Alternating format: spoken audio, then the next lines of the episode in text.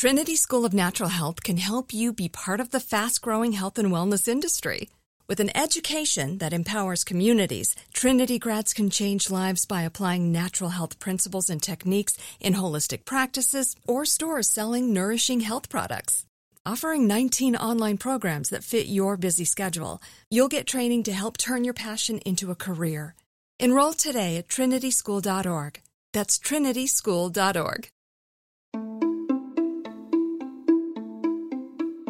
Welcome to Aaron Mahnke's Cabinet of Curiosities, a production of iHeartRadio and Grim and Mild.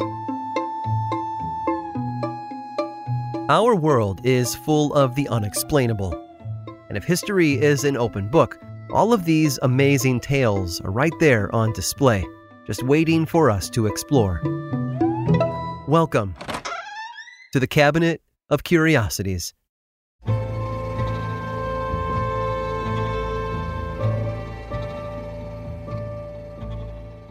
The attempted murder by poison case grabbed the nation's attention in 1989. In fact, even the most seasoned investigators in Austin, Texas, had never seen another case like it. The victim, simply referred to as Treaty, had been one of Austin's oldest and most beloved residents, the last living survivor of a legendary council. The intended victims spent their days in the city's historic district, where they stood witness to a lot of history over the years. From the rebuilding of the state capitol in 1888, or the Austin Dam failure, to the construction of several bridges and an airport, and the first days of the Dell Computer Corporation. And throughout it all, this elderly citizen served the community well. In the early years, negotiations and other pivotal meetings had been Treaty's thing, hence the nickname. Although, to be fair, councilmen and other leaders weren't the only ones to sit in the company of such an esteemed citizen. Rain or shine, heat or cold, Austin's oldest resident was always there for the people of the city. Try as they may, no one could figure out why someone would want to poison such a truly outstanding member of society. Investigators couldn't ask either, because Treaty was dying and incapable of talking. As the news spread, get-well cards from children poured in. Small gifts began to pile up. A local spiritualist even tried her healing powers by transferring positive energy, during which time she claimed that Treaty had once, in another life, been an Egyptian woman named Alexandria. Lacking scientific or spiritual abilities of their own, most citizens just wished Treaty a speedy recovery. Others sent in chicken soup.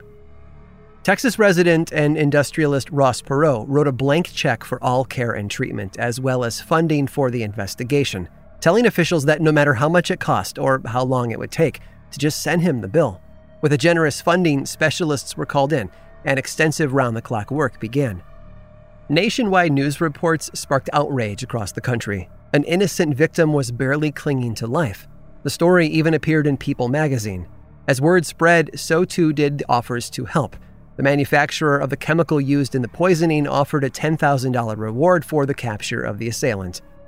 On June 29th, police arrested Paul Cullen, who had been bragging about the attempted murder. And while we might imagine he'd poisoned Treaty because of an outcome of one of the many negotiations in the past, Cullen said it had to do with a spell. He'd been in love, you see. And no, not with the elderly resident. It seems that he'd been infatuated with a drug counselor who hadn't returned his affection.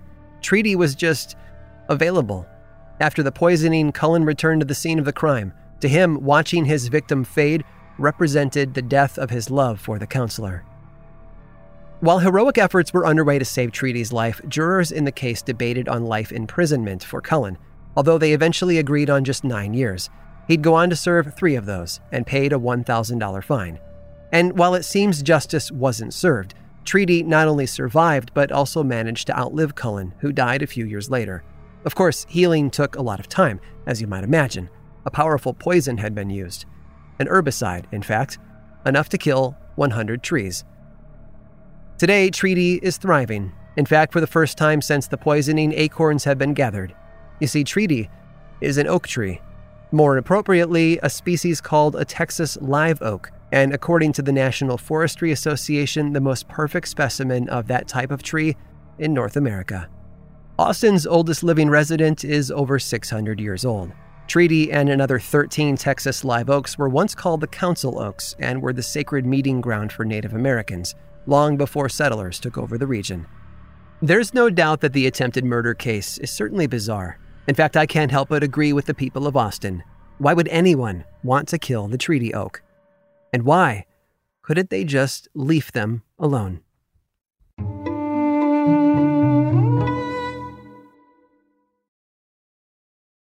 This episode is sponsored by Intuit. Here's a story for you. Once upon a time, a young woman was haunted by the ghosts of bad financial decisions, with credit card debt and an empty savings account looming over her every day. But when she tried to ignore these ghosts, they only grew bigger and scarier, and these ghosts of her bad financial decisions were stopping her from living her best life. So she decided to face them head on and take control of her finances with help from Intuit.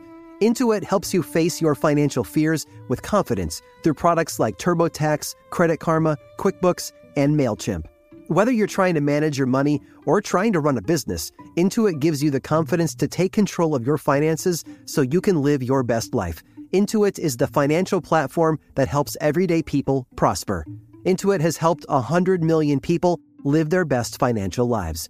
Visit Intuit.com, Intuit.com. to start living yours. Let's get into it. Trinity School of Natural Health can help you be part of the fast-growing health and wellness industry. With an education that empowers communities, Trinity grads can change lives by applying natural health principles and techniques in holistic practices or stores selling nourishing health products. Offering 19 online programs that fit your busy schedule, you'll get training to help turn your passion into a career. Enroll today at trinityschool.org. That's trinityschool.org. Hey, it's Danielle, Will, and Ryder from Pod Meets World. Thanks to our friends at Hyundai, we were able to record a very special episode for you guys at the one and only, wait for it, Boy Meets World house. Take a listen. We are lucky to be sitting with Alan and Amy Matthews in the flesh, William, Rusty Russ, and Betsy Randall. Yay! Thank you. Woo! Thank you. When those legends get here, let me know. You're here. You're here already. No, we didn't either when we were watching this. We didn't realize it until we started getting into seasons 3 and 4, and now we're like, oh my God. You were both so good on the show, and we missed it because we were young. Kids and so self-involved. Egomaniacs. Yeah. And didn't realize how great you were. We've talked about it. I think you just assumed everybody was as good as them. And then you get into, as you grow up and you work with other actors, you realize how lucky we were to have you guys. This has been brought to you by the fully electric Hyundai Ioniq 5. New episode out now. You can listen wherever you get your podcasts.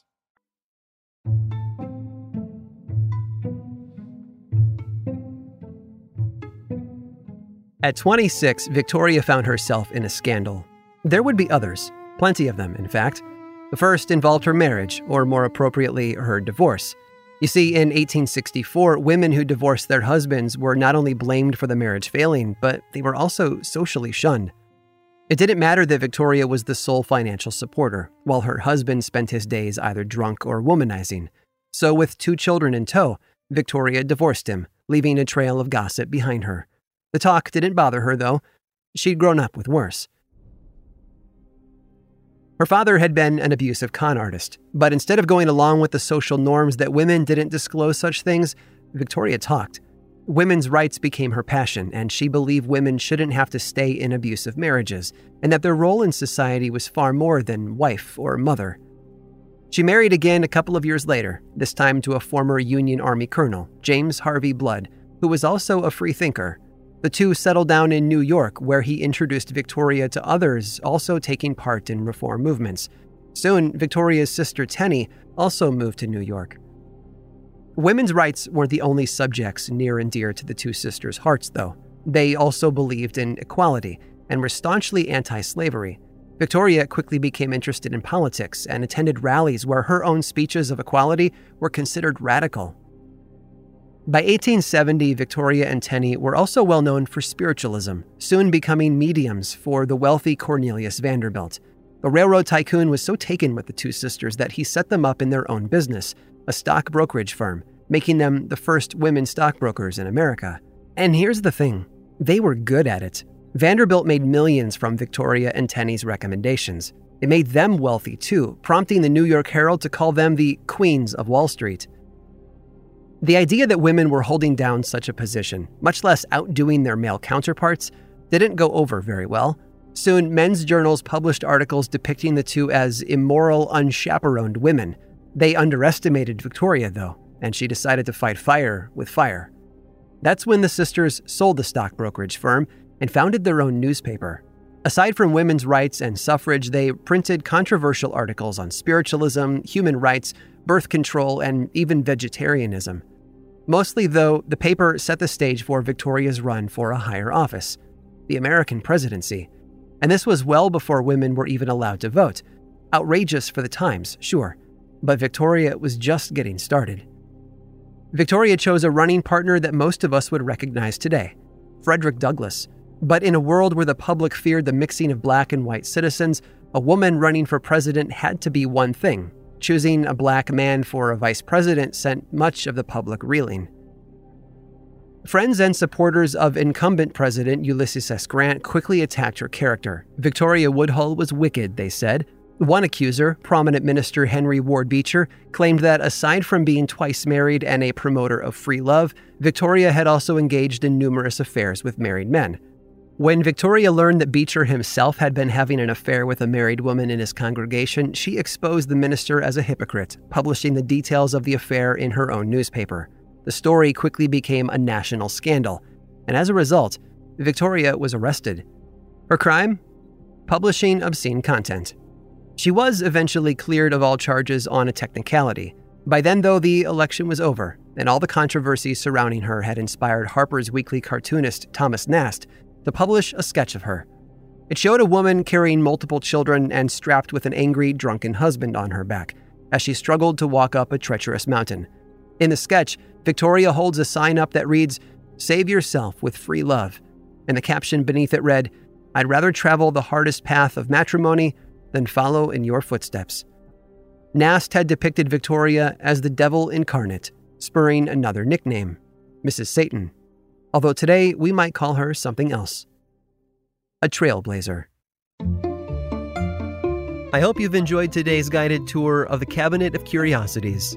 Subscribe for free on Apple Podcasts or learn more about the show by visiting curiositiespodcast.com. This show was created by me, Aaron Mahnke, in partnership with How Stuff Works. I make another award-winning show called Lore, which is a podcast, book series, and television show. And you can learn all about it over at theworldoflore.com. And until next time, stay curious.